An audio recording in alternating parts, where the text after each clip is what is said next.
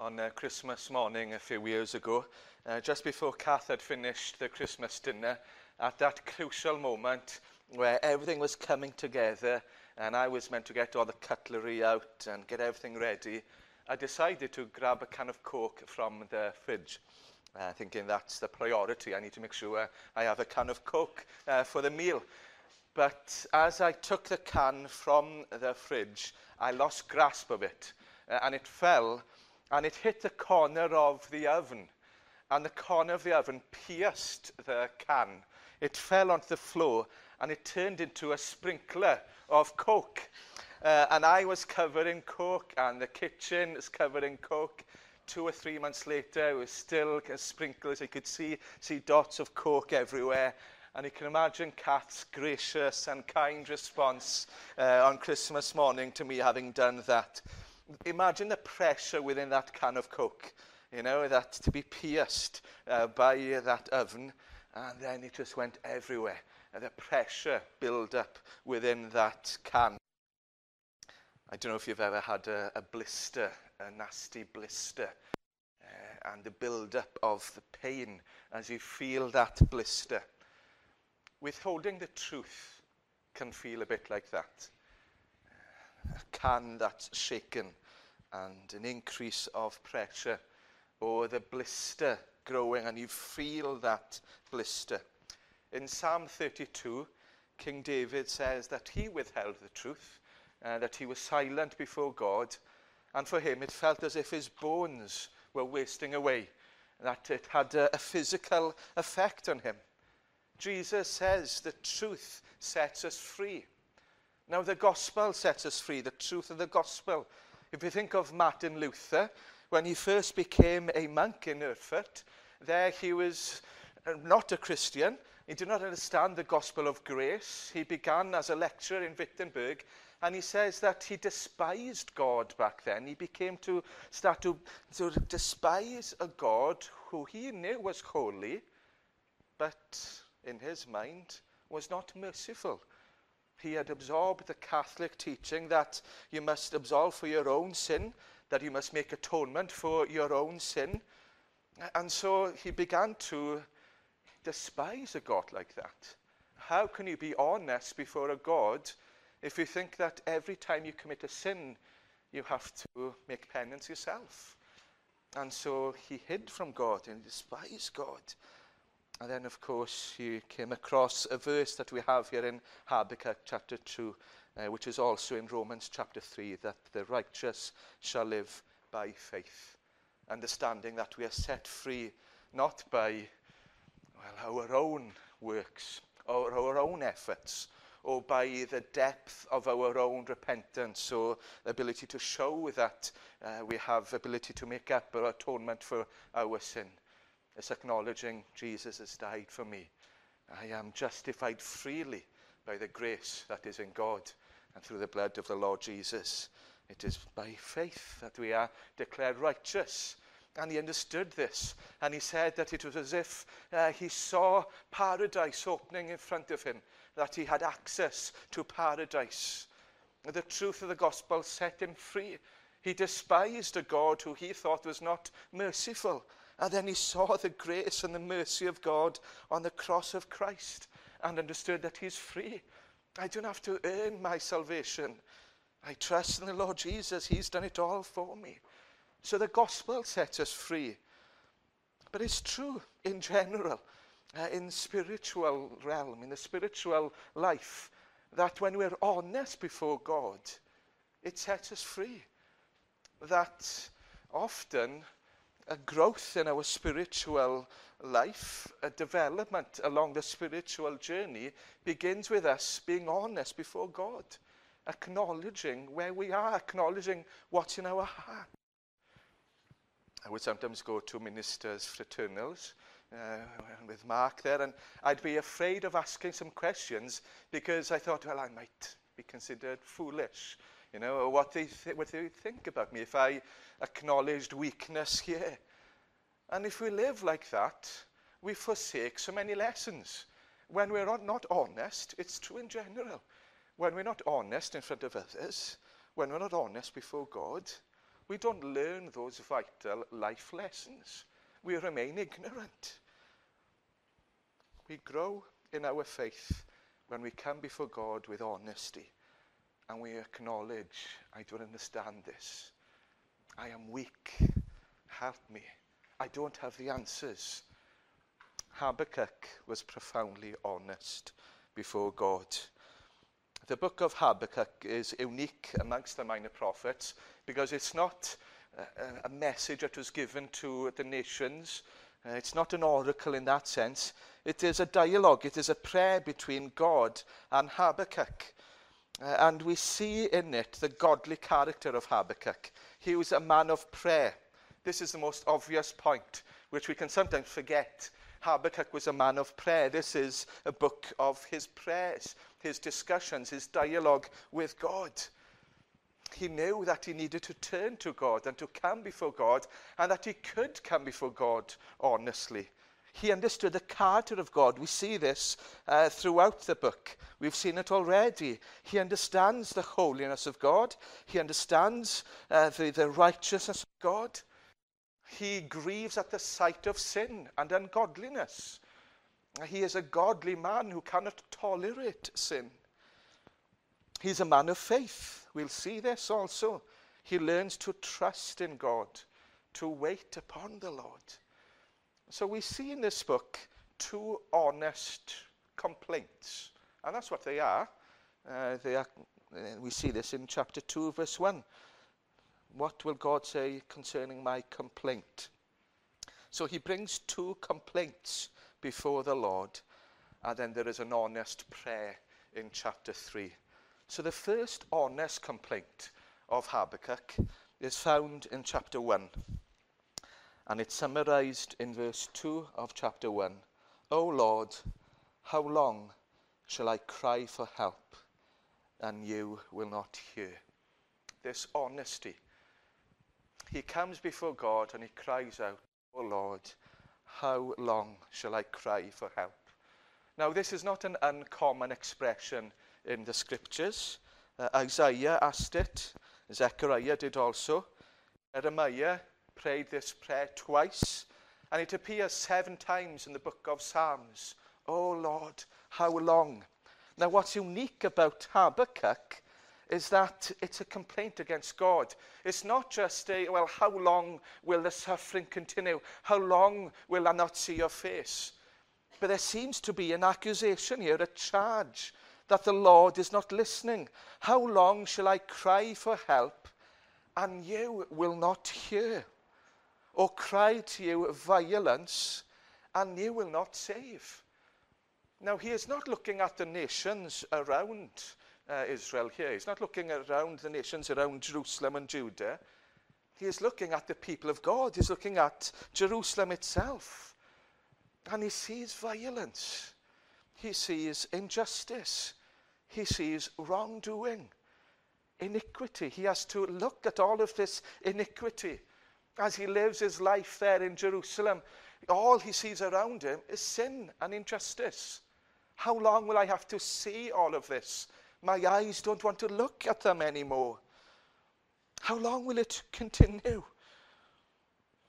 If you've read Jeremiah, it's the same context. Uh, this list at the beginning of the book of Jeremiah, a list of sinful behavior, uh, how the leaders exploited uh, the people how injustice is allowed to, to continue without any um, sort of punishment, how people are allowed to behave without any consequence at all. And there is violence, and this is what Habakkuk cries out. How long will it continue? Lord, don't you hear people's prayers? Don't you hear my prayer? You do not listen. You do not save. Where is God? This is a question that non Christians often ask. Where is God? In the midst of suffering, in the midst of all that is happening, where is God? How can God allow all of this to happen? Now, sometimes that is a bit of a red herring. Uh, it's an excuse, it's a way for them not to discuss a more personal challenge. Uh, you'll see this often with students. They might have heard of this argument. And so, when it becomes personal, when there's a challenge for them, well, they'll deter that challenge by asking, well, what about the suffering? Now, we have to be serious in the way that we respond to those questions, but also be aware that sometimes it's a red herring to avoid a more personal challenge. But I think as Christians, we should ask those sorts of questions. How long? Why isn't God interfering, intervening? Why isn't God changing the situation?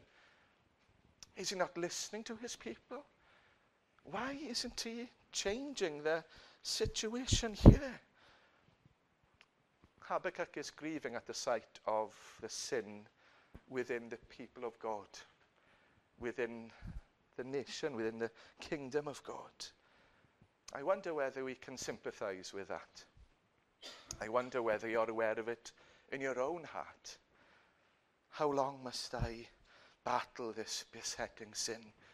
Why can't I shake it off? I keep on falling. William Williams Pantacelyn at a line in Welsh, cwympo ganwaith i'r un bai. Falling a hundred times the same offence.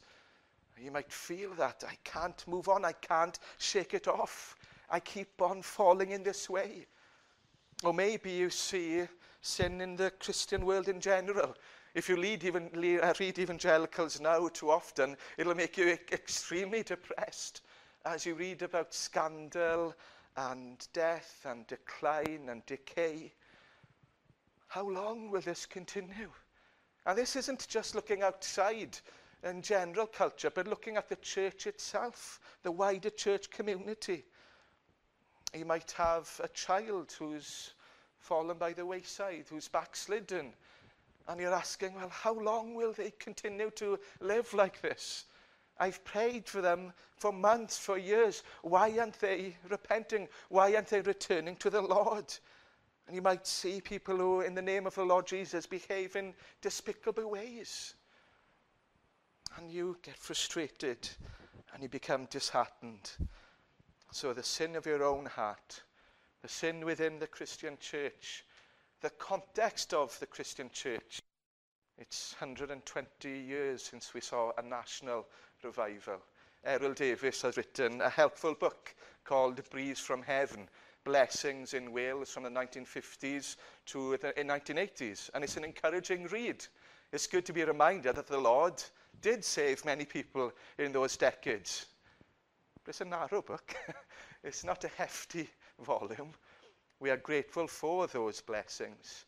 But it's 120 years since we saw a national revival, really, since we saw entire communities changed by the gospel. Over 100 years, we've seen the major battles lost. We've seen chapels close and so on. And you ask the question, well, how long will this continue? How long will the decline go on for? So we can see the parallels. And I'm sure you've asked us questions at some point. Maybe it's ill health. Maybe it's emotional problems. Trials of living in a fallen world.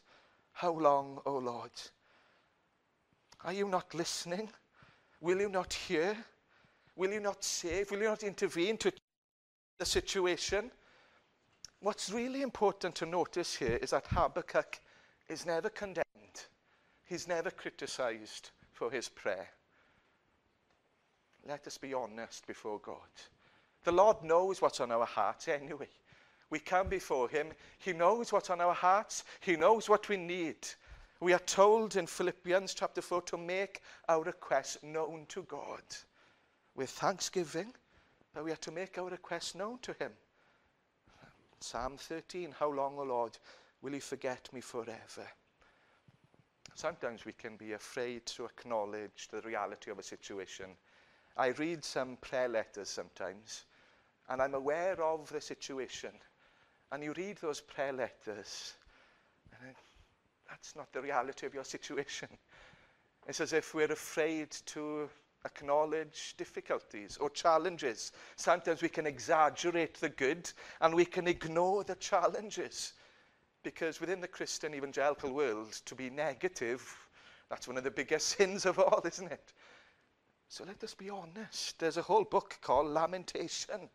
that the Bible expects that we will go through challenges like this. And so Habakkuk, I think, is an example for us. If there are times when you've heard those questions in your mind, how long? Why aren't you responding, God? Are you hearing? Then remember Habakkuk. And the answer comes uh, in verse 5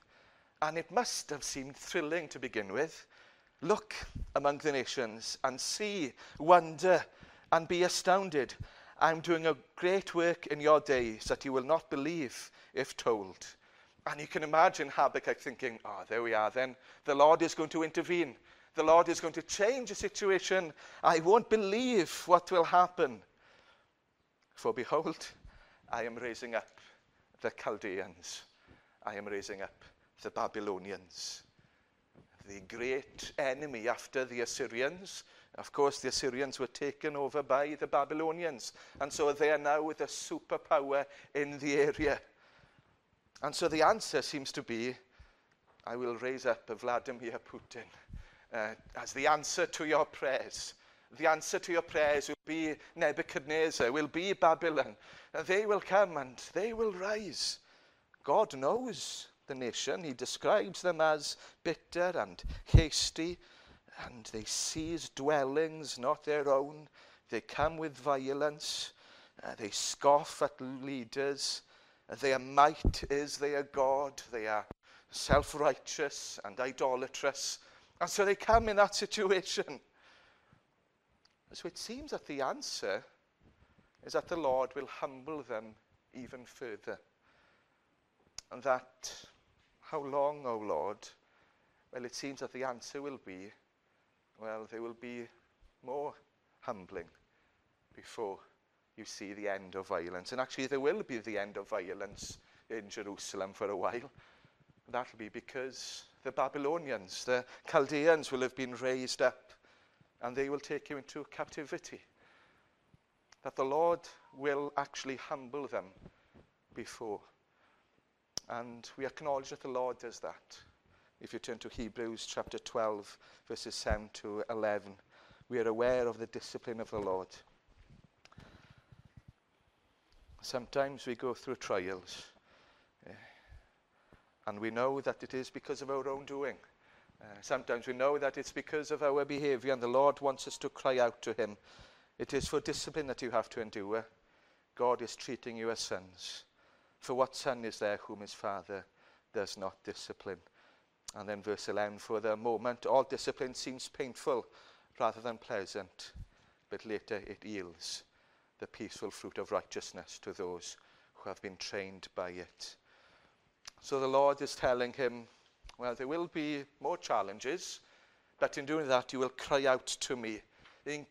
Try in doing that, you will be purified. In doing that, you will be drawn back to me.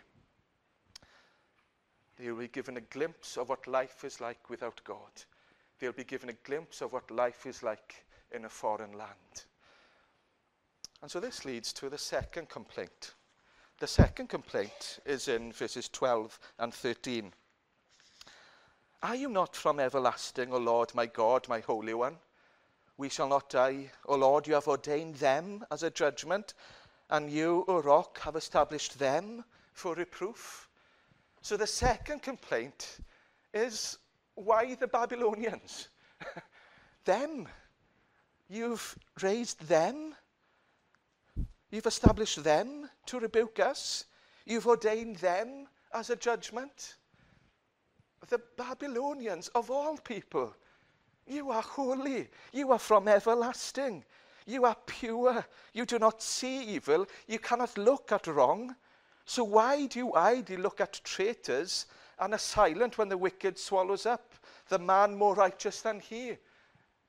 I know we are sinful here in Judah, he's saying, but we're not as sinful as the Babylonians.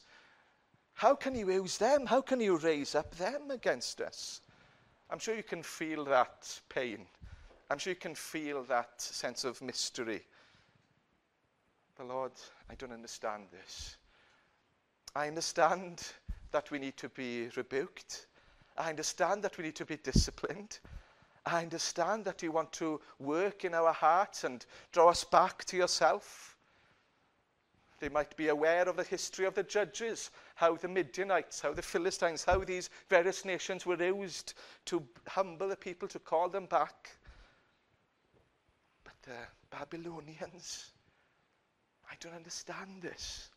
How can you use them for reproof? How can you ordain them as a judgment? And he lists their sinful behavior.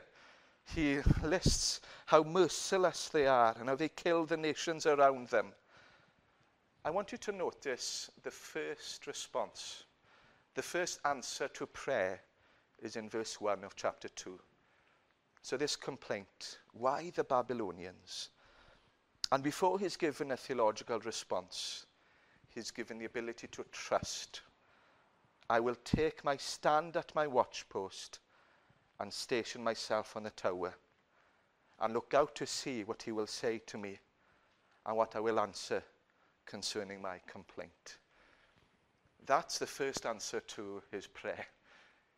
Before he's given a theological answer, which he will be given, he's given the ability just to rest, to trust. I will go and I will make, I take my stand at my watchpost.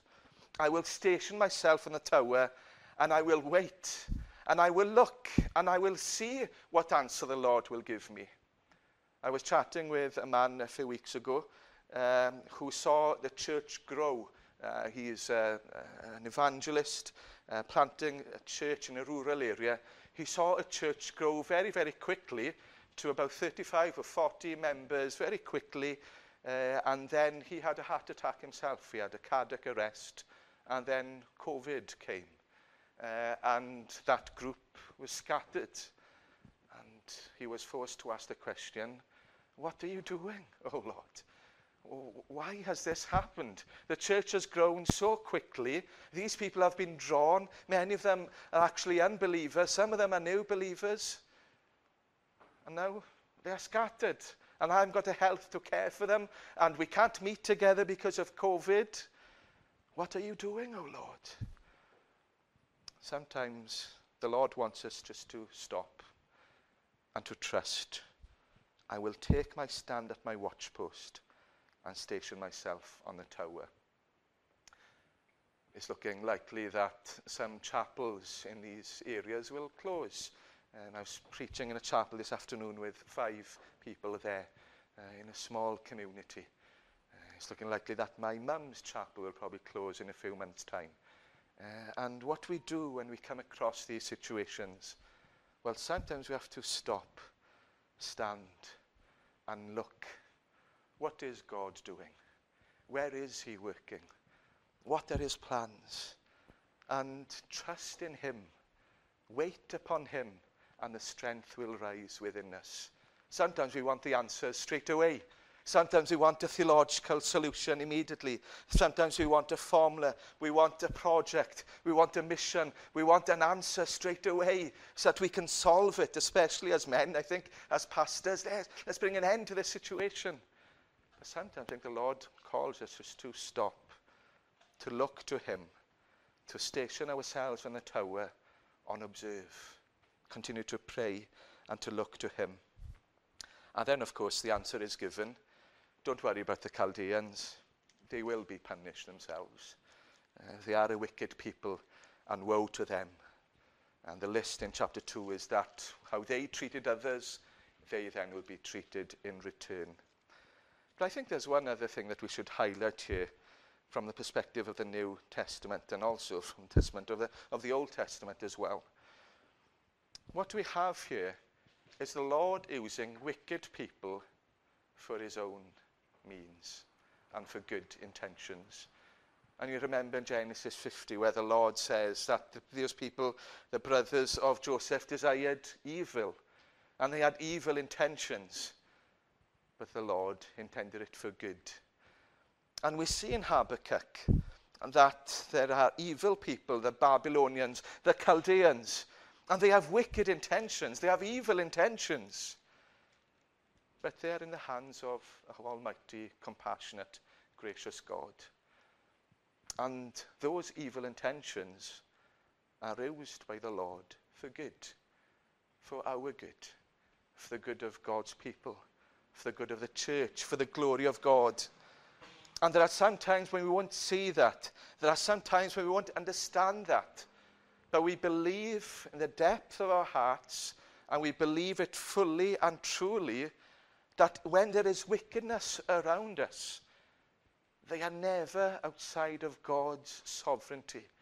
God's providence is greater than the wickedness of man. And we see the wickedness of Putin. We see the evil of Islam in the Middle East. We see the idolatry of the Western world and the evil that is uh, promoted. And we remember these people might desire it for God, uh, for wickedness and evil against God, but God desires it for good. He's always good. He's always faithful. Would we remember that? when you're tempted to think that all is against us, when you're tempted to think that uh, we're in some sort of decline or decay and that everything seems to be going wrong, I want you to remember that there is a Lord who's on the throne. Even the Babylonians were in his hands. Even the Chaldeans were in his hands. And all things work together for good. So those are the two complaints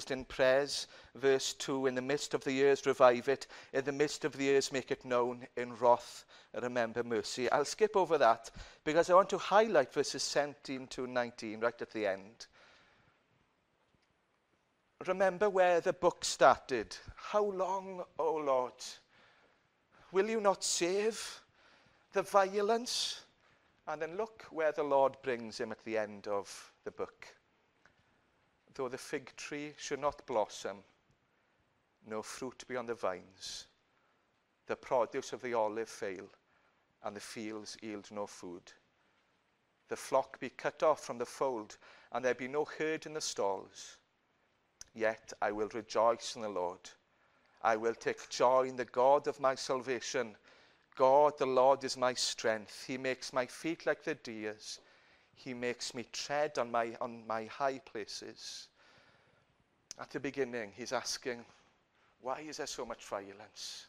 What are you doing, O Lord? And then he's given that response the Babylonians will be raised up and you will be humbled. And he comes to the point at the end of the book where he says, I will take delight in you. I will rejoice in you, even if the fruit of the vine shall not appear, if the fig tree should not blossom. I will still rejoice, even if things get even harder, even if things get even more difficult, even more challenging, yet I will still continue to rejoice in you. sometimes as Christians, we want to encourage people and say, things will be fine. But there are some situations where you can't guarantee that. There are some occasions where things will not get better. The Lord gives, the Lord takes away. Blessed be his name. Though the fig tree shall not blossom, no fruit be on the vines, the produce of the olive fail, yet I will rejoice in the Lord. Isn't that a profound place to be taken by the Lord? Where you can acknowledge, even if the fig tree should not blossom, I will still rejoice. And I think it's only the Christian gospel, it's only the Holy Spirit, it's only the truth of the gospel that can give us that sense of contentment.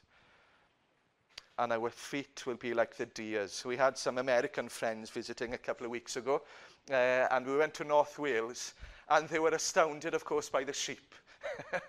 Look at all the sheep. And they expected me to be an expert on all the sheep, you know, that I would understand how they're able to balance and, and that they're there on the precipice and they don't fall over. Is it something to do with the wool? I don't know. The strength of their legs was a conclusion we came to. And you look at this, he will give us feet like the deer's. There are times when you feel as if you're on a cliff edge, you're on a precipice. You could easily fall off. And you can sometimes feel that. How long will I continue to go along this cliff edge? Remember, the Lord will give us strength through the truths of God's Word, through the strengthening of the Holy Spirit, through fellowship and friendship, through all sorts of different means and ways. He'll give us strength to endure. And so the answer in this book, yeah, there are theological answers, but also they have uh, the answer of trust in me, which perhaps is the greatest theological lesson of all. Wait, go and stand at the tower and look and observe what the Lord is doing. And even if things get more difficult, even if there is no fruit, even if things get more challenging, by the grace of God, you can rejoice remember that He is the one who is great. He is your Lord. He is your God. He is your strength. And the Lord will move in mysterious ways that we know that He's always good. He's always faithful. And so when we cry out, How long, O Lord? Don't condemn yourself, but keep looking to the Lord, whom you can trust 100%. The enemies are in His hands, the times are in His hands. I know that all things work together for the good of those who love him.